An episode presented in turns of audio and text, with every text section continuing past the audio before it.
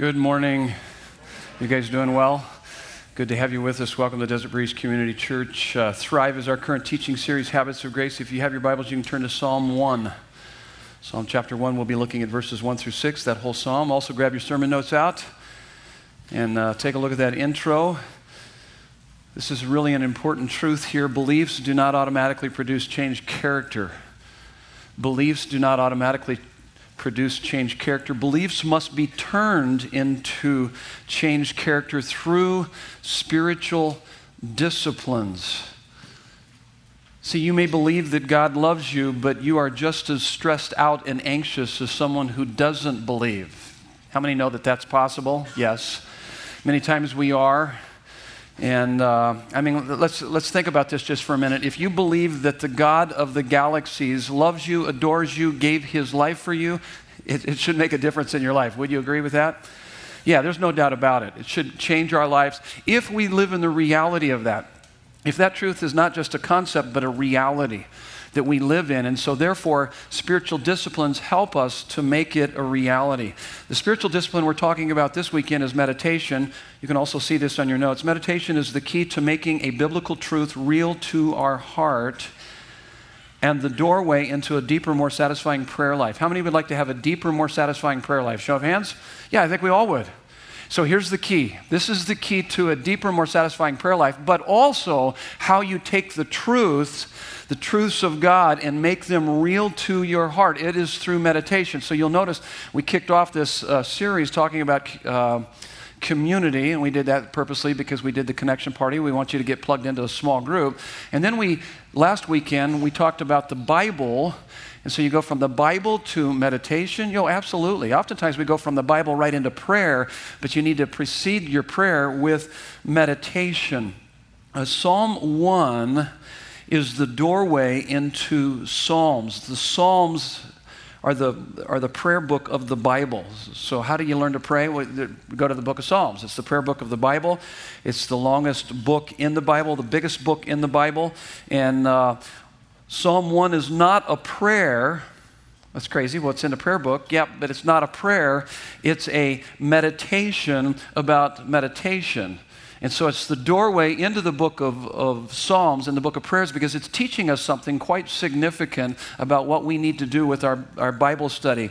Uh, see, most of us have a devotional life in which we jump from a fairly academic study of the Bible right into prayer. But after studying a passage, we need to learn to meditate our hearts hot for God and restful in His love and truth, and then respond in prayer. Oftentimes, we, we read our Bible, we go right into prayer, we kind of set the agenda for our prayer rather than meditating on His scripture and then and then he begins to speak to us, and then our prayer life is a response to what he's speaking to us. He sets the agenda rather than us setting the agenda. That's what meditation is all about. We'll talk about that. And so, meditation is the key to making a biblical truth real to our heart and the doorway into a deeper, more satisfying prayer life. So, here's what we're looking at here today. You can see the outline what it is, what it does, how to do it. Meditation. So let's pray. Would you bow your heads with me? We're going to pray and we'll dive into this, uh, this text and unpack these notes. God, we love you. We love your presence. We love spending time with you. We cannot live on bread alone, but by every word that proceeds from your mouth. We are desperate to see your face, hear your voice, feel your touch, know your power, and experience your love. Our hyperactivity and attention deficit disorder culture hinders us from true intimate conversation with you, preceded by listening to your voice through slow reflection and meditation on the scripture. Help us to fight against our busy schedules, our distracted minds, and our stubborn hearts. Teach us how to go into the inner rooms of our hearts and see clearly what is there and deal with it by applying the truth of who Jesus is and what he's done for us, specific to where our hearts are most restless.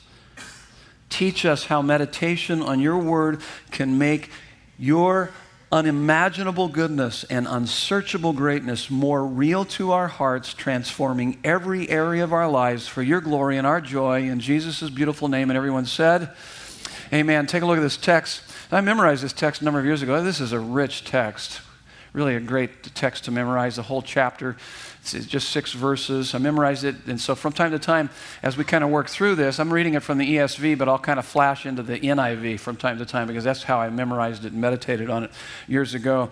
But beginning verse 1, chapter 1 Blessed or blessed is the man who walks not in the counsel of the wicked, nor stands in the way of sinners, nor sits in the seat of scoffers, but his delight is in the law of the Lord, and on his law he meditates day and night. What will happen as a result of that? Well, he is like a tree planted by streams of water that yields its fruit in its season, and its leaf does not wither. In all that he does, he prospers. The wicked are not so, but are like chaff that the wind drives away. Therefore, the wicked will not stand in the judgment, nor sinners in the congregation of the righteous. For the Lord knows the way of the righteous. I love the way the NIV puts it. The Lord watches over the ways of the righteous. That's rich. But the way of the wicked will perish. This is the word of the Lord to us this morning. So, so first of all, what is meditation? Here's your first two fill in the blanks. What is meditation? It is a relishing and cherishing. That's what it is. It's a relishing and cherishing. Verse 2a, but his delight. And what that tells us is that meditation involves not just the intellect, the head, but also the heart. So, yeah, you're, you're, you're going over things in your mind and in your head intellectually, but it should also involve the heart. It should stir you, move you. There should be some emotion involved, delight. Meditation involves not just the head, but the heart. So, what are we relishing and cherishing. That's what that word delight means relishing and cherishing. What are we relishing and cherishing? Here's the next point in your notes the focal point is God's Word. So we're just kind of walking through verse 2 here to try to understand what is meditation as we break it down. In essence, we're kind of, I'm teaching it, but we're meditating on it, kind of reflecting on it here. Verse 2 it says, so the, but his delight is in the law of the Lord and on his law and on his law. So that's the focal point. Unlike the false belief systems, the false religious systems that say and teach meditation, and they say in meditation you are to empty your mind. No, actually, the biblical meditation is that you are to fill your mind with God's word. If you empty your mind, you open yourself up to a lot of false beliefs and belief systems. That's unhealthy, that's wrong. And so the Bible says, no, he meditates on the law of the Lord. As we said last week, uh, God's word is his personal active presence. We know that based on Hebrews 4:12. God's word is alive and powerful. And so, as we study God's Word, communication from God is communion with God when met with a response of trust. So, in essence, what we have here in this first part of verse 2, in trying to understand meditation, so it is a relishing and cherishing. The focal point is God's Word. So, the writer here is saying that he finds great pleasure in communion, conversation, communication with God. But even beyond that, he's saying, I find great pleasure in having God tell me how to live my life. That's what he's saying here. Now, why, where would you get that, Pastor? Well, I get it from the fact that he uses, he refers to the law of the Lord. Now, the law of the Lord does not mean just the law, he's actually speaking of all of God's word. And so he's saying it, it all, and, but he's using the word law of the Lord is because it is, it is his ultimate authority in his life. And so, in essence, he's saying, Man, I just love having God tell me how to live my life. Why would he want that? Why would he desire that? Why would he delight in that? Why would any of us want that? It's because we understand that God's word has been given to us out of his perfect love and infinite wisdom. And for us to do anything that would be contrary to his word would be to trample on his perfect love and infinite wisdom. Because as our creator, knowing our weaknesses and strengths, knowing how he created us, he knows what's best for us. He's smarter than us. And so that's why the writer's saying, I delight in the law of the Lord. I delight in having God tell me how to live my life. I delight in His Word. And so it is a relishing and cherishing. The focal point is God's Word. So, how often are we to do this? You're to do it regularly and relentlessly. That's the verse 2c. He meditates day and night. So you're to do it regularly and relentlessly, day and night. He meditates day and night. So everyone meditates. Did you know that you're meditating? You're meditating right now. Right now, you're meditating. Don't think about it, though. Don't think about your, the fact that you're meditating. Well, you can't. You can't help but meditate. You're meditating. Everybody meditates. It's the only choice you get is what, what will you meditate on? And the word meditate literally means to murmur, mutter, to talk to oneself. Now, let me ask you this question How many words do we uh, speak a minute typically? How many words do we speak a minute? Generally speaking, speak how many? About 150 to 200 words a minute. Unless you just drank a Red Bull, and it's about 500 words a minute, okay? How many would say that I typically speak on Sunday mornings probably about 500 words a minute? Way too fast? Okay. Yeah, so praise God, praise God. So there's this one person that enjoys it, the rest of you don't. And so, so when people do that, I've had a few people come up to me and say, Man, dude, slow down. I could not track with you. I said, uh, You can always get the DB app and re listen to it, okay? So get off my back. Um, I'm sorry, I didn't mean to be so snarky. Oh, yes, he did. Yes, I did. I just said that to myself down deep in my heart. And uh, so we speak about 150 to 200 words a minute unless you're from the South. hey, everybody. It's like, come on, dude. I got place to go. People to see things, you know, come on. Hey, things to do, place to go, people to see. Come on, speed it up a little bit. So I just figure, you know, because I speak so many words a minute that you probably get like a two hour message in one hour, okay? Oh, wait, is that right? Yeah, you do. That's right, because I speak, speak so quickly. So, what about what's our internal dialogue? What's the speed of our internal dialogue? How many words a minute do you think that goes on? So, if we speak 150 to 200 words a minute, what's going on internally inside of you? More words than I can keep up with, okay? Right now, you're speaking to yourself faster than I'm speaking to you. Okay? You're speaking about 1,300 words a minute to yourself, that internal dialogue. And of course, unless you woke up this morning and you didn't get a very good night of sleep and you haven't had your coffee yet, and then that internal dialogue is probably about five words a minute, okay? it's like, uh, just sighs. Uh. And so, but that's, it, it's quite fascinating when you begin to think about this internal dialogue that's going on 1,300 words a minute. Now, this psalm is a contrast between the wicked and the righteous. I love the Bible and how it cuts to the chase. When you read through this, I don't know if this stood out to you, but it's basically putting everybody in one of two categories. You're either wicked or you're righteous. So immediately as you walk through a text like this, you've got to say, you know, okay, which which one, which team am I on? I want to make sure I'm on the right team, and so so that's, that's a good question. The psalm is a contrast between the wicked and the righteous. And even uh, when you begin to dive into it, you begin to see he's talking about this internal dialogue between the wicked and the righteous. And so the psalm is a contrast between the wicked, verse 1, 4, and 6, and then the righteous, verses 5 and 6. And the internal dialogue of the righteous will be different from the wicked. Would you agree with that? Don't you think that there would be maybe a difference between, if you're a follower of Jesus Christ, the internal dialogue that's going on within you would be different from someone who doesn't know God? Someone would be classified in that. Uh, on that team as being wicked. That's why one of the verses we had up on our screen here earlier during our worship time was Psalm uh, 420, or I'm sorry, Proverbs 423. It says, now listen to what he says. He says, above all else, guard your heart for it is the wellspring of life. Above all else? Yeah, yeah, yeah. Listen. Why? Why, above all else, guard your heart? Above all else, guard your internal dialogue. What you're saying to yourself, because it determines the course in which you go in life. So it's, it's saying, hey, that's your internal dialogue, what's going on, what you're saying to yourself, even that you're speaking those words faster than what I can speak to them. He says, guard that, guard that above all else, because it determines the course in which you will go in life. So, as I begin to think about this whole idea, okay, so if the internal dialogue of a righteous person is different from a wicked person, so what would that look like for a wicked person? And you guys know this that the best commentary for Scripture is always Scripture.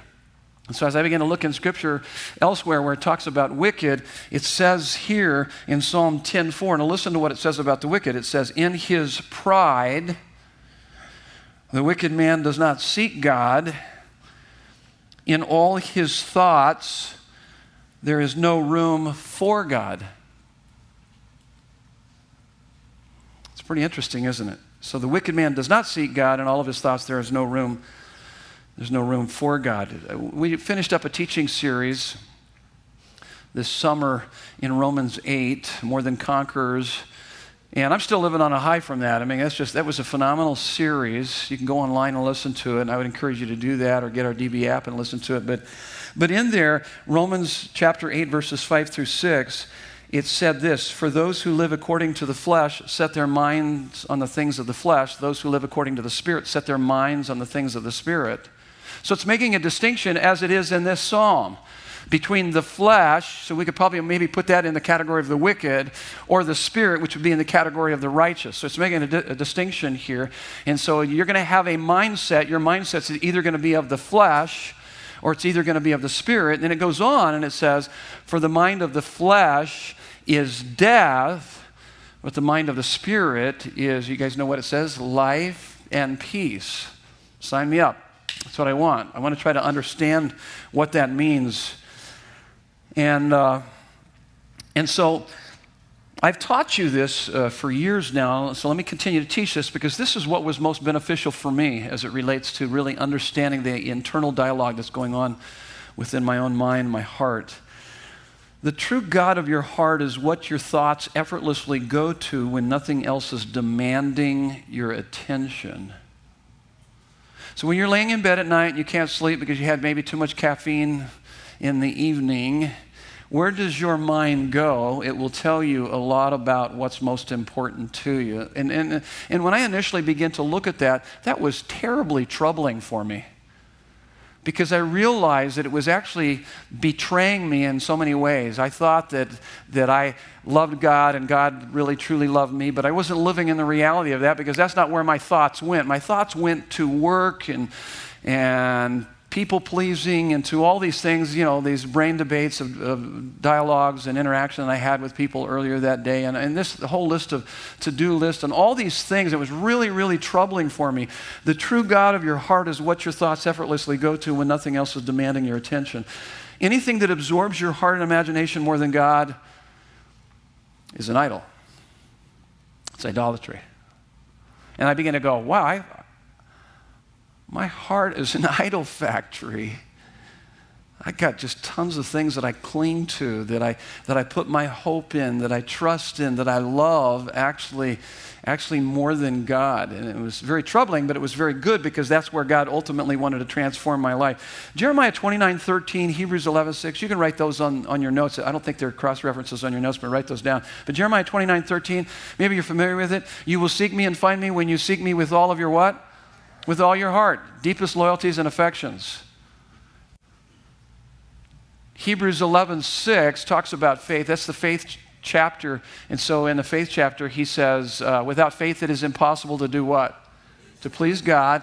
And whoever comes to him, so if you want a relationship with God, whoever comes to him must believe that he exists and that he is a rewarder of those that diligently seek him. So that would be seek him with all of their heart. So I was thinking about this idea because, because in his pride, the wicked man does not seek God.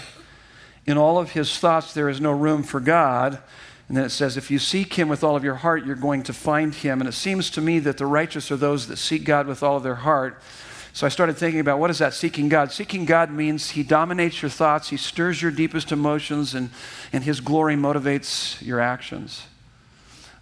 About two weeks ago, I, uh, my wife and I sat down to watch watched the news, and I went into the uh, into the garage. We have a freezer in there, and so I got two Klondike bars. And so I walked into the living room where she's watching news, and I walked in with these two Klondike bars, like this.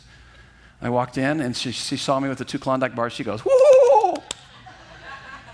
She was all excited. And so I stood there in the doorway just for a minute, and I said, "Are you excited because I just walked in the door?"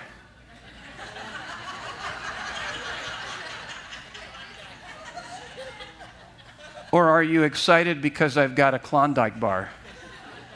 I mean, and so she said, Of course, you know, you know why I'm excited. Get over here and give me that Klondike bar right now. that hurt. Okay. And so, of course, I had a friend of mine say, You should have asked her what she would do for a Klondike bar.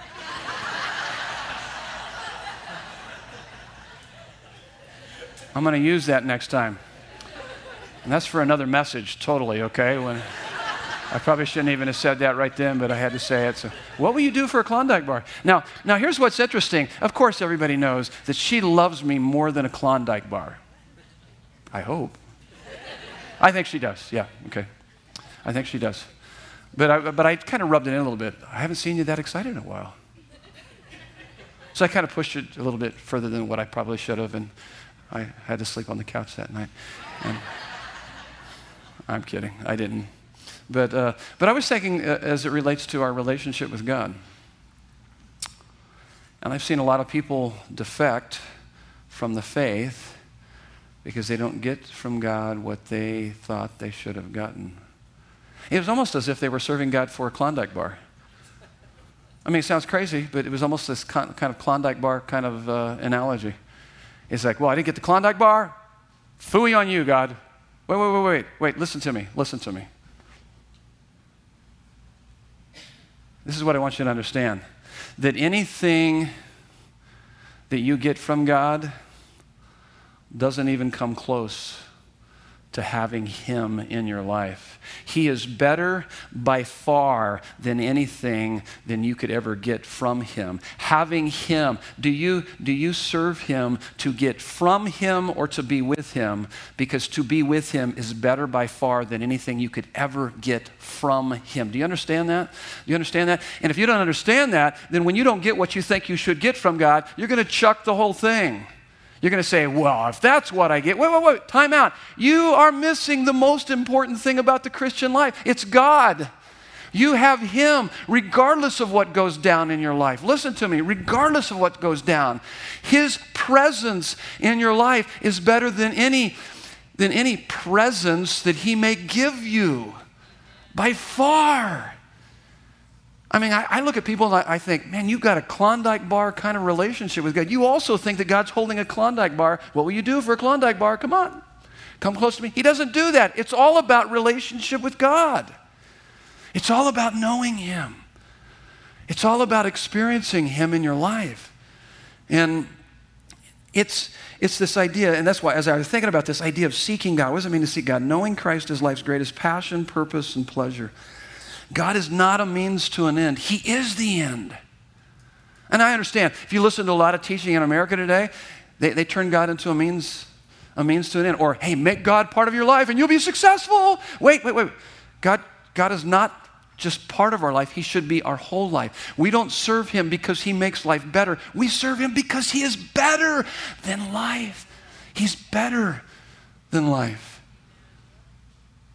So as I was, I, I was thinking about that, so there, the more you understand that, the more you understand that, oh my goodness, He's going to dominate your thoughts, stir your deepest emotions, and move you to action. You're going to seek Him with all of your heart, with your deepest loyalties and affections, because you know more than anything, no trial is too overwhelming, no temptation is too alluring. If you remember who walks through your day with you, you have Him, you have His presence. Greater is He that's in you than whatever you're facing in this world. If God is for you, who can be against you? And so that's, that's really important. So here's the next point on your notes it is thinking out the implications of a biblical truth intellectually, emotionally, and volitionally. So we're still talking about what is meditation. So it is a relishing, cherishing. The focal point is God's Word. You do this regularly and relentlessly, and it's, it's really about seeking God. So it is thinking out the implications of a biblical truth intellectually, emotionally, and volitionally. So, verse 3, he says, He is like a tree planted by streams of water. So, this is a metaphor. He's giving us this word picture, metaphorical language, metaphor of a tree drawing through its roots water to produce fruit. So, think of a tree, roots going down deep into the soil, and from the soil drawing up water nutrients into the root system, up into the trunk, up through the branches. Out of the branches comes the fruits. So he's giving us this picture of when we take the truth of God into our head to the point that it ignites our heart and begins to transform every part of our lives as we produce fruit in our lives.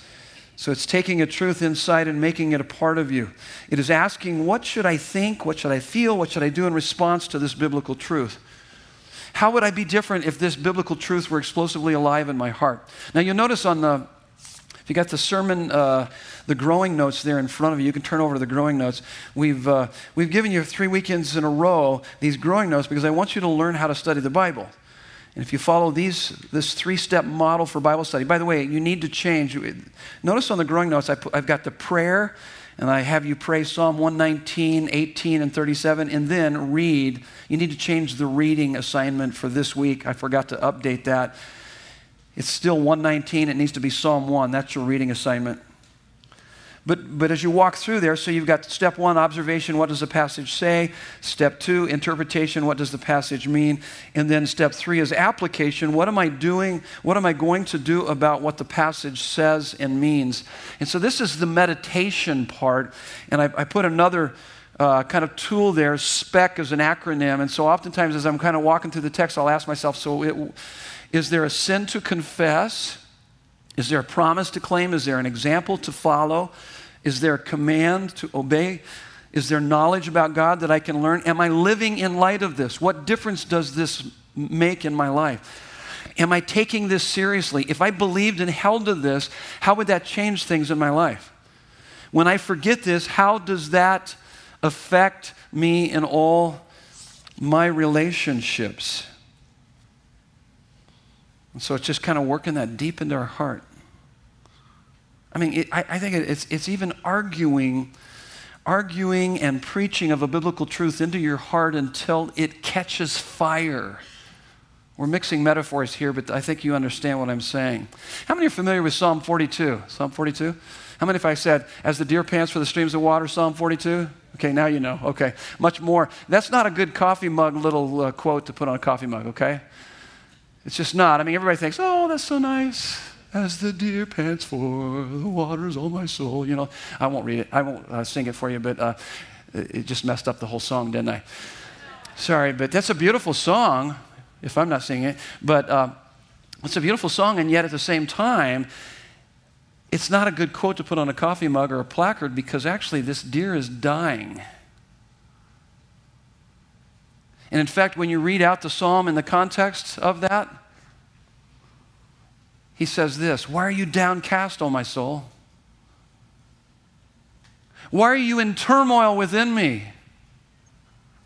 Have you ever felt like that?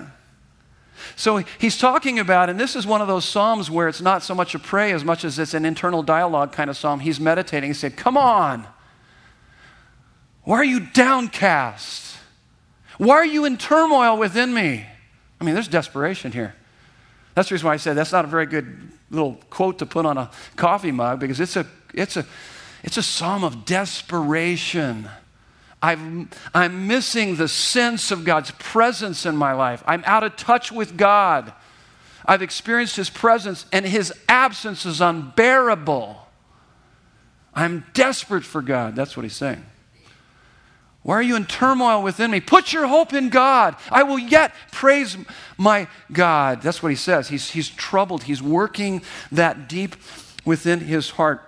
There's a book that I've got here that I love reading to my grandchildren when they come over. It's, uh, it's a kid's book, Thoughts to Make Your Heart Sing, Sally Lloyd Jones. And, and in there, one of the chapters, she talks about Martyn Lloyd-Jones.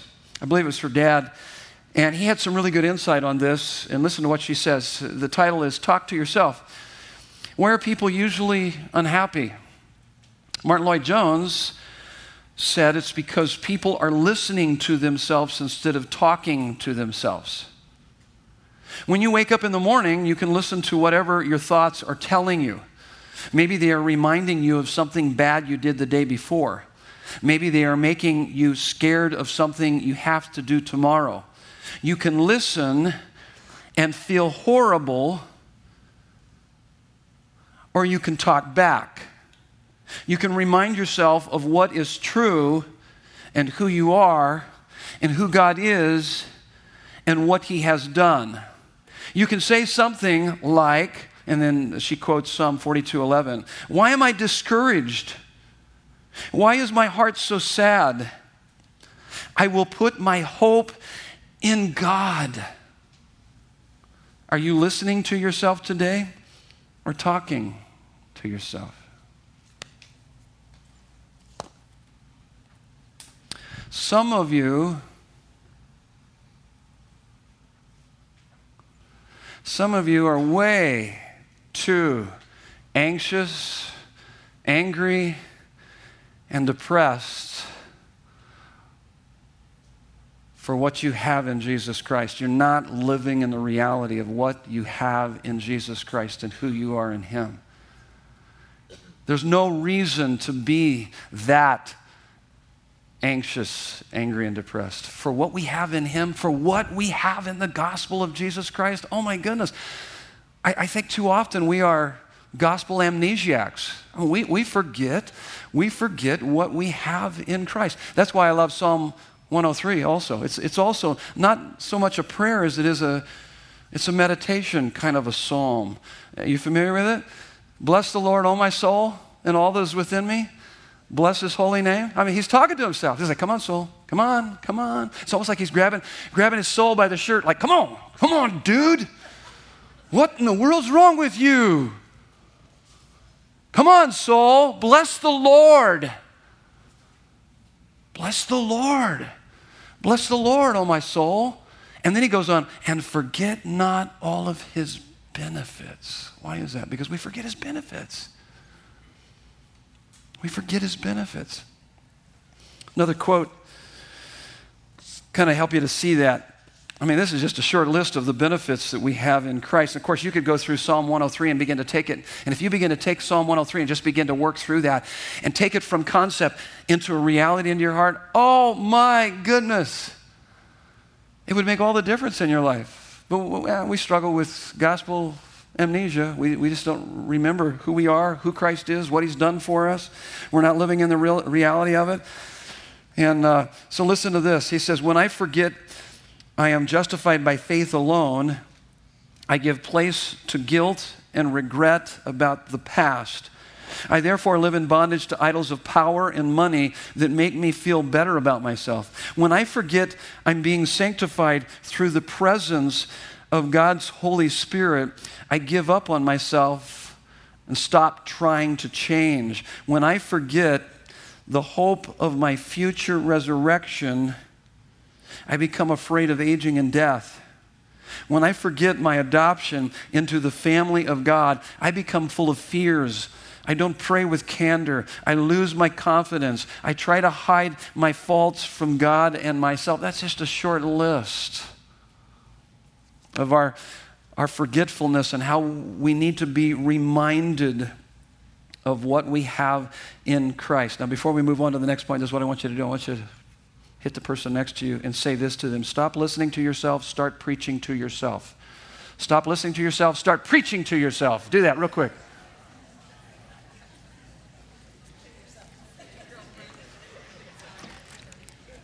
Okay, some of you kind of started preaching that, didn't you? Kind of pre- you're a little preachy. There. Stop listening to yourself, start preaching to yourself. And you almost have to say, start arguing with yourself. You're going to look pretty peculiar in your car, though, while you're going down the road as you're arguing with yourself. Okay, go, what is up with them? Well, we all di- we all have that internal dialogue, and that's all you're doing. And that's part of Psalm 42 is that arguing with yourself. Psalm 103 is a preaching the gospel to yourself. And so, so that's that's what meditation is. It is a relishing, cherishing, focusing on God's word regularly and relentlessly. It is thinking out the implications of the biblical truth intellectually, emotionally, volitionally, driving it deep within our heart. Here's the next one what meditation does it gives me a life of total fulfillment and complete well being. Notice what he says in verse 1 Blessed is the man. What does that word blessed mean? It means this total fulfillment, complete well being. Total fulfillment, complete well being. What does that mean and what does it look like? Here's your next fill in the blank. This is less about our circumstances and more about our character. It's less about our circumstances and more about our character. After you fill in the blank, look up here. You got to get this because most of you would say, and if I were to say, how many want to experience total fulfillment and complete well being? Everybody would go, whoa, yeah, I want it. I want it. How can I have it? And immediately you would be thinking, the way that you're going to get it is if I had this, if I accomplished this, if I achieved this, if I acquired this, then I would have total fulfillment and complete well being. You're going to attach it to something that's very circumstantial. And the Bible would say, no. Total fulfillment and complete well being is not in what you, you have, it's who you are. It's not in what you have or what you've attained or what you've accomplished or what you've achieved or what you've acquired. It's who you are, it's your character. All of our problems, if you really look at your marriage problems, your financial problems, your job problems, whatever they might be, fundamentally, they're about you and how you're learning to respond and how God wants to, to work in your life through those difficulties. This is less about circumstances and more about character. And you see this in verse 3. Listen to what he says. I mean, it's, it's implied in this verse like a tree planted by streams of water that yields its fruit in its season and its leaf does not wither. It's, it's implied here in that verse, see, the implication is that wind can't blow over the tree because it is a tree planted. The implication is that the wind is going to blow in your life. You're going to have difficulties. And you read this in the fuller context of the scripture, and the Bible says, yes, life is hard. We live in a fallen world. You're going to experience difficulties. But your, your life cannot be blown over if it's like a tree rooted and established in the love of God. That's the point, that's the implication. So the implication is that the wind can't blow it over because the tree is planted. Drought can't kill it because it is by streams of water. Why, where would you get the, get the drought thing? Well, it's because it's planted by streams of water, so it's unaffected by drought, even when drought does come in. And winter seasons of barrenness can't frustrate it. Where'd you get the winter seasons? Well, there's obviously seasons because he says it, it's fruit in its season. It yields that yields fruit in its season. So there are seasons of barrenness, winter seasons. That's what it's talking about here. And yet it says the winter seasons of barrenness can't frustrate it because its leaf does not wither because it's an evergreen. There's uh, quotes I've used through the years, and it's always been helpful for me to go back because I, I, need, I need my heart recalibrated just like anybody else, week in and week out, day after day. And, and uh, one is a John Maxwell quote that I've used a lot through the years. It says, uh, The important and decisive factor in life is not what happens to me, but what happens in me It's not what happens to me, it's what happens in me. We're, he's talking character. Charles Swindoll says this Life is 10% what happens to me and 90% how I respond to it. Larry Crabb, counselor, says how a person mentally evaluates an event determines how he feels about that event and how he will behave in response to it. It's not, listen to me, it's not the events of your life that make you feel and behave the way you feel and behave. It's not the events of your life it's your evaluation of those events. It's that internal dialogue. Above all else, guard your heart, for it is the wellspring of life. You're determining the direction of your life and how you're going to feel and respond as a result of those events. It's in your hands, it's up to you. That's why he's saying, above all else, guard your heart. It's up to you. You've got to guard your heart. You've got to understand the internal dialogue of your heart. See, the great illusion is that the things that happen to me, my circumstances, control my, my outcomes, so to speak, my feelings and response. In reality, it is my beliefs about what has happened to me that ultimately determines really the outcome, my feelings and my response. We tend to spend most of our life in circumstance enhancement rather than saying, okay, God, what do you want to do in my life? See, this is why two people can be in precisely the same situation and have polar opposite responses to it because of, of where they differ is in their beliefs, but more fundamentally, it's about their character. It's, a, it's about their character, not their circumstances as much as their character. For example, this is the difference between cats and dogs. This is going to be pretty profound.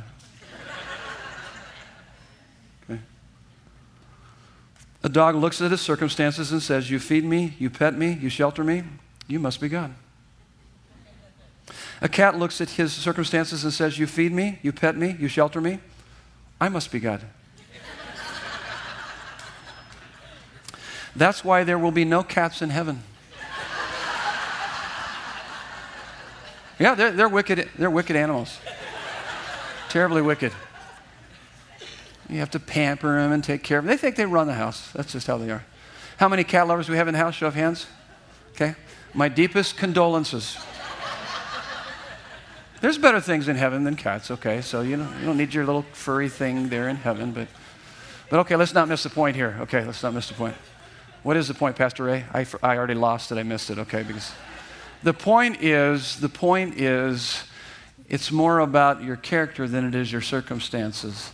It's more about that internal dialogue. It's more about what is it that dominates your thoughts, stirs your deepest mo- emotions, and moves you to action. The Bible uses the idea of heart some 900 times. Seek Him with all of your heart. Above all else, guard your heart. We see that over and over again. It really has to do with what are your core commitments? What are what's most important to you? That's, that's what he's what the Bible's getting at. That's what he's getting at here. And so our character is either being conformed to this world or being transformed by God's word. That's your next uh, couple fill in the blanks. So it's less about, so this, this fulfillment, total fulfillment and complete well being is less about circumstances, more about character, and our character is either being conformed to this world or being transformed by God's word. I mean, that's why I love uh, Romans 12 too. It says, talks about that. Don't be conformed to this world, but be transformed by the renewing of your mind. Talking about God's word. That's what he's saying here. Verse 1. I love this. This is rich stuff. When I learned this a, a number of years ago, uh, I mean, it was life transforming. I began to realize how change really does take place. He says, Blessed is he who does not walk in the counsel of the ungodly, or stand in the way of the sinner, or sit in the seat of the scornful. Did you notice the progression here? This is how, how change begins to take place. It, it's really showing us how we are more and more conformed to this world. It starts with walking in the counsel of the wicked, believing, and then it moves from believing to standing in the way of the sinners, which is behaving, and then before long you're sitting in the seat of the scoffers or the scornful, and then you're belonging. In other words, it's just second nature to you. So believing, behaving, belonging. You feel at home around scoffers, around people who embrace that lifestyle or whatever it is. It's, it's, it's absolutely beautiful. He's, he's helping us to understand how our hearts work, how we work. So it starts with the belief system and it moves from beliefs to behavior to belonging. You've heard the quote before sow a thought, reap an action, sow an action, reap a habit, sow a habit, reap a character, sow a character, reap a destiny.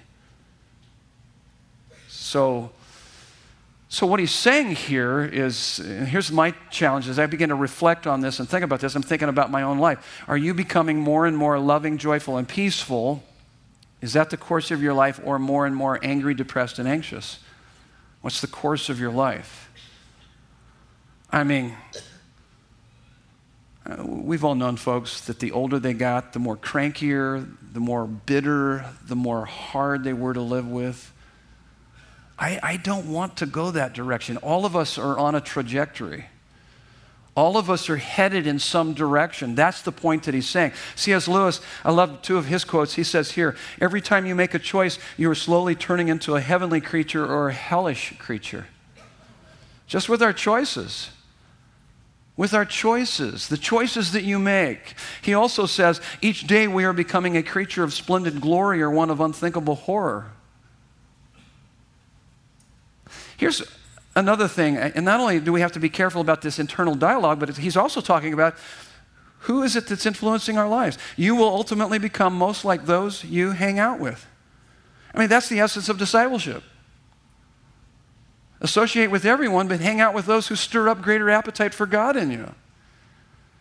And, and when we were raising our kids, Nancy and I are, are three, and I, I, remember hearing parents say this. It was, it was crazy. They were saying, Well, we don't want to impose any values or morals upon our kids. When they reach an age, we, we want them to kind of discover them on their own. What are you, insane?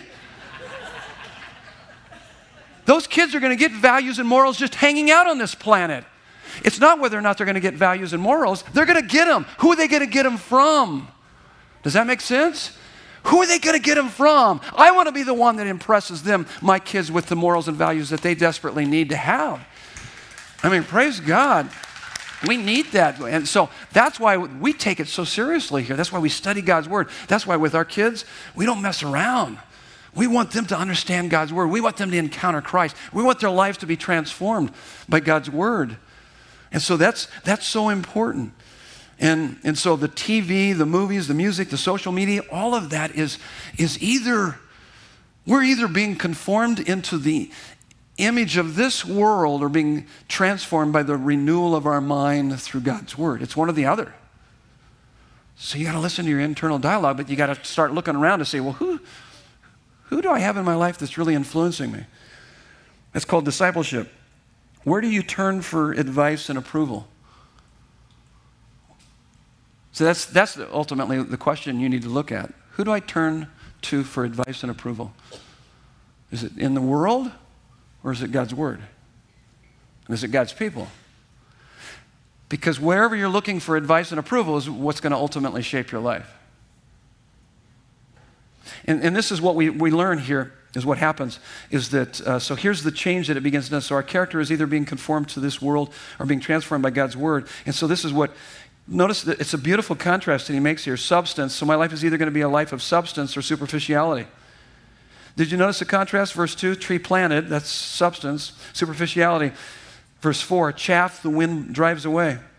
You guys familiar with the winning, winnowing process? You guys know what chaff is? Chaff is the dry protective shell around uh, kernels of wheat. And so in the winnowing process, they throw it up in the air, the wind would blow through it, and the chaff would blow over into a pile because it was light, had no substance, but the wheat kernels had more substance and they'd fall down to the ground in front of. And that's, that's the contrast he's making. Your life is either going to be a life of substance or it's going to be a life of superficiality. Are you, are you more like a tree planted? Do you have substance or like chaff the wind drives away?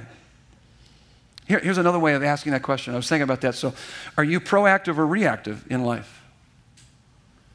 Do you have character?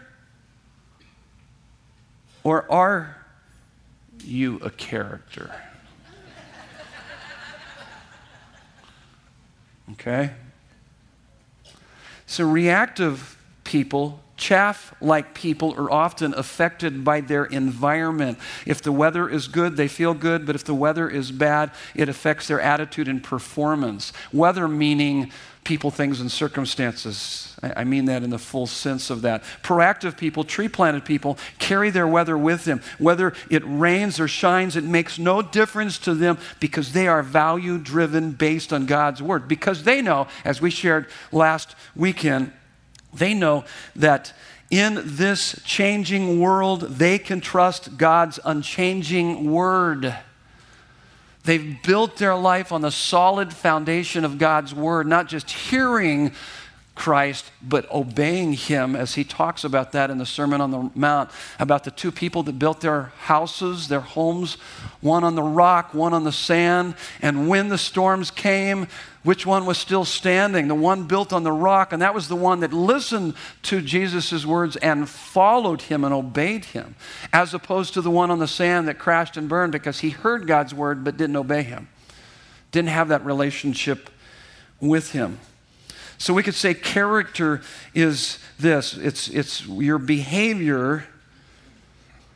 Your behavior is the product of your choices based on, on your godly values, your biblical values. Your, your behavior is the product of choices based on your values, versus a person who lacks character is their behavior how they, they respond to life is the product of their feelings based on the people, things, and circumstances of life. One of the verses we had up on the screen, Philippians 4 6, he says, Don't be anxious about anything. Let me, let me paraphrase that for you. Stop letting people, things, and circumstances jerk you around. Get a grip on your life. Don't be reactive, be proactive. That's what he's saying. Stop letting life jerk you around. Don't be anxious about anything, but in everything, with prayer and supplication, with thanksgiving, make your requests known to God. Cling to Him. Let Him transform your life. That's what He's saying. I love that. I, I need that daily. Because I let people, things, and circumstances jerk me all over the place. I need to say, wait, wait, wait, wait, wait, wait, time out. I need to get, come back and get recalibrated. And that's, that's a person of character. That's why I love the word responsibility. Have you ever looked at that word? Responsibility. Responsibility. You have the ability to choose your response regardless of how dark or difficult it is. That's what he's saying here. Be a person of, of responsibility. He, he has given us that to, to be able to do that, to make those kind of choices. So I made a list here. Chaff like people are impulsive, feeling driven, moody, critical, defensive, unteachable, entitled, proud, self righteous, bitter, blame shifters, uncommitted, without boundaries, duplicitous, which means two faced, no integrity. That's just a short list, okay? That's crazy. And I can see myself in all of those. That's why I need Jesus, and you do too. I was thinking if you want to study more on this topic, uh, most popular two messages of 2015 were during our Braveheart series in Judges, and we talked about character matters and unsafe people. You can go online and, or get to download the app and listen to those. And it was about Samson. Another uh, popular series was our relationship series that we did here at the beginning of the year that, that has to do with character. I would encourage you to check it out, but it's a mess worth making. Relationships, a mess worth making. We talk about conflict, conflict resolution, boundaries, communication, difficult people, and forgiveness. All the things that we desperately need in our life so that we can have character and, and have that and have substance to our lives. And then how can we why can we have substance? Because we have sustenance. Sustenance. Look at the contrast here. Verse 3, streams of water versus starved Verse 5 will not stand in the judgment, nor sinners in the congregation of the righteous. Sustenance. It's, it's speaking of really satisfaction. Whether you realize it or not, you are, and this is what I prayed, uh, prayed at the beginning, at the opening prayer, you and I are desperate to see his face, hear his voice, feel his touch, know his power, and experience his love deep within our heart daily every day, week in and week out. But sin interferes with that. Sin separates us from God. And so we don't, we don't have that. We, would, we fit into the category, before Christ, we fit into the category of will not stand in the judgment nor sits in, in the congregation of the righteous. So how do we, how do we make the, how do we make the change from, from being wicked to righteous? So that we can have this sustenance and therefore have substance to our lives, well, you got to know the gospel. a lot of people don't know the gospel. So I know I'm, I'm, putting, putting you on the spot here, but I've talked about, I talk about the gospel a lot, but you got to be able to tell me the gospel just like that. Boom. Oh, here's the gospel. Here's the gospel. And, and in fact, there should be almost like, here's the gospel, and it should just like, wow, and I love the gospel. I love, I love Jesus, and I love all that it represents. Turn to the po- folks next to you real quick. Just, just tell them, maybe in one sentence, what the gospel is, real quick. Real quick, do that.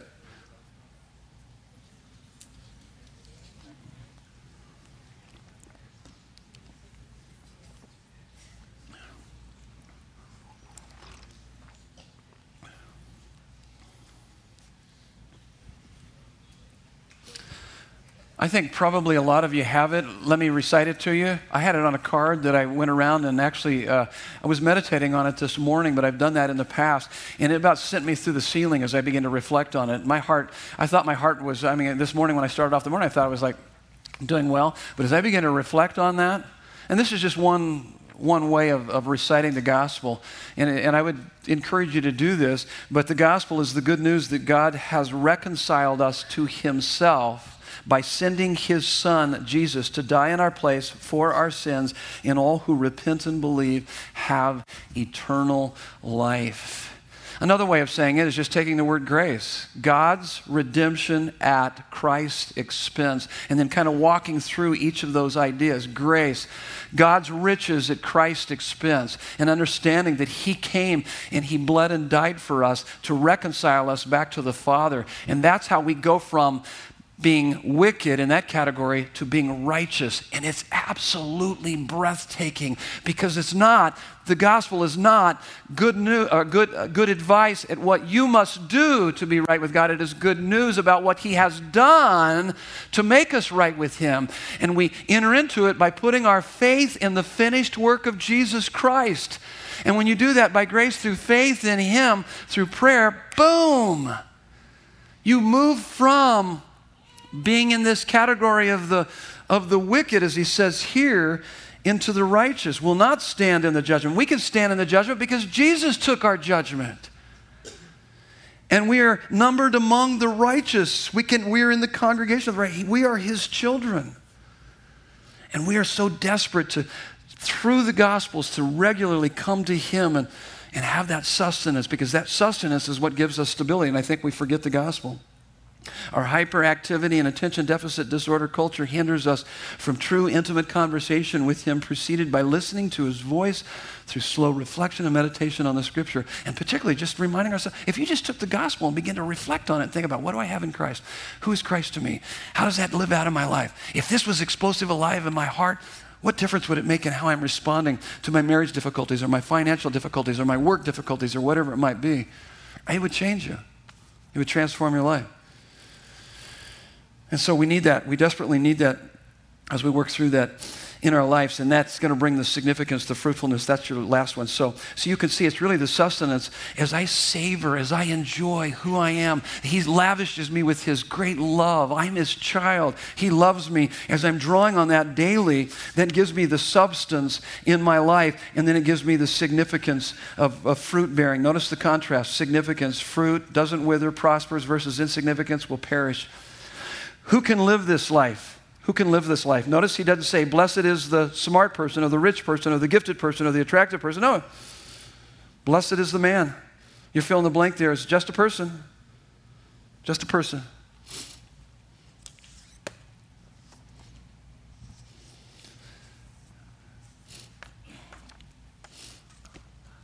I know I've hit you with a lot of stuff this, uh, this morning. I've, I've kind of overdosed you a lot. I understand that. I kind of do that, don't I? But it's, but it's, because, it's because I love you guys. I love you guys. I want, I want you to get this. I want you to live this. I want you to experience this in your life. Um, we're almost finished. Oh, maybe not. I'm just kidding.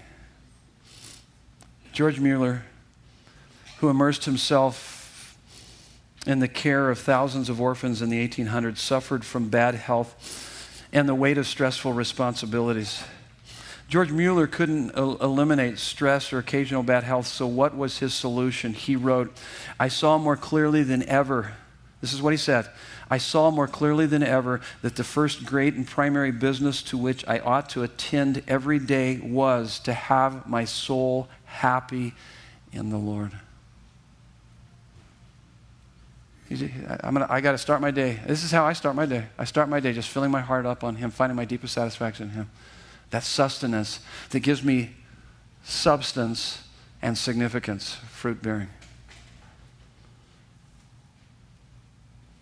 So I saw more clearly than ever that the first and great primary business to which I ought to attend every day was to have my soul happy in the Lord. The first thing to be concerned about was not how much I might serve the Lord, but how I might get my soul into a happy state and how my inner man might be nourished. I saw that the most important thing I had to do was to give myself to the reading of the Word of God and to meditation on it. That's the most important thing you could do every day. How to meditate. Meditation assumes you already know what a text means, and so I gave you kind of the guidelines there. 2 Timothy uh, 2.15, we need to rightly handle the Word of God. Why? Because 2 Timothy 4, 3 through 4 says, There will be a time when people will not endure sound teaching, but flock to churches that tickle their ears. We live in that day. And that's why we need to be like the Bereans who were more noble than the Thessalonians because they studied the Scripture daily to make sure that what Paul was teaching was truly the Word of God. And so I gave you some steps on that. Meditation assumes you already know what the text speaks, and so you need to go through those growing notes, those three steps observation, interpretation, and then application. Here's the next one meditation assumes that you have memorized the text. He meditates day and night. The best defense to the lies we hear in our head is the rehearsal of the truth of God in our heart. You can't rehearse what you can't remember. Ask most Christians to consider a spiritual discipline of memorizing God's word, and immediately, I've heard this, excuses fly. It's too hard, I'm too old, I have a bad memory. But what if I offered you $1,000 for every verse you could memorize? Ooh, Klondike bar. Klondike bar. Do you think your attitude towards scripture memory and your ability to memorize would improve if I offered you $1,000 for every verse you memorized? I know someone's going to rush up to me right at the end of the service and say, Pastor Ray, I've got that verse. Jesus wept. Where's my $1,000? I didn't actually promise that, okay? And you can't use that verse, okay? That we're going to take that verse out. That's that, that little verse, that one little verse. So, listen to me. Any financial reward would be minimal compared to the value of the treasure of God's Word in your heart. There are greater levels of intimacy and maturity awaiting you beyond your wildest dreams. If I were to teach a class on meditation, this is what I would do. We would gather up, and the first thing I would do is I would have everybody kind of go off on their own for about 30 minutes and maybe take this verse, Psalm 1 6, and for 30 minutes, see if you could write down at least 50 things you could learn from Psalm 1 6. I, I found that verse really was impactful for me. The Lord watches over the ways of the righteous, but the ways of the wicked will perish. That's a great verse. He comes close and cares for us, is really what it's saying. And here's what would happen if you begin to do that. After about 10 minutes, it's going to feel agonizing, like you can't you can't think of anything more. You're just going to go, oh my goodness, 10 minutes and I'm, I'm tapped out. But if you keep pressing and pressing and pressing. And then at the end of the 30 minutes, we gathered everybody up, and then we, I had everybody here, uh, everyone share the number one life changing thing that you got from the text. It would be really, really profound as we would wa- uh, write those up on the board, and we would go, wow, that's phenomenal insight. And then if I begin to ask everybody, when did you come up with that, that impactful truth? Was it after five minutes? I would see no hands raised. Was it after 10 minutes? No hands would be raised. Was it after about 25 minutes? Yeah. Because they pressed and they pressed and they pressed. Oftentimes people will say, I would love to experience the presence of God like Pastor Ray does. They've said that to me. I would love to experience his presence like you experience it. But here, here's my thing for you I don't think you're willing to do what I do. I mean that with all sincerity. I saturate my life in His Word, not because I have to because I want to. I've tasted of the sweetness of His Word. His words are sweet to my taste, sweeter than honey on my mouth. Psalm 119, 103. I can't live without my interaction with Him and knowing Him. Are you willing to do that? Here's the last point. We'll pray. Meditation is a sustained process, like a tree growing its roots down toward the water source. Trees don't grow overnight. We must be patient, persistent, asking for God's mercy and help. The effects are cumulative. Let's pray. I went way too long, but oh well. That's the way it is.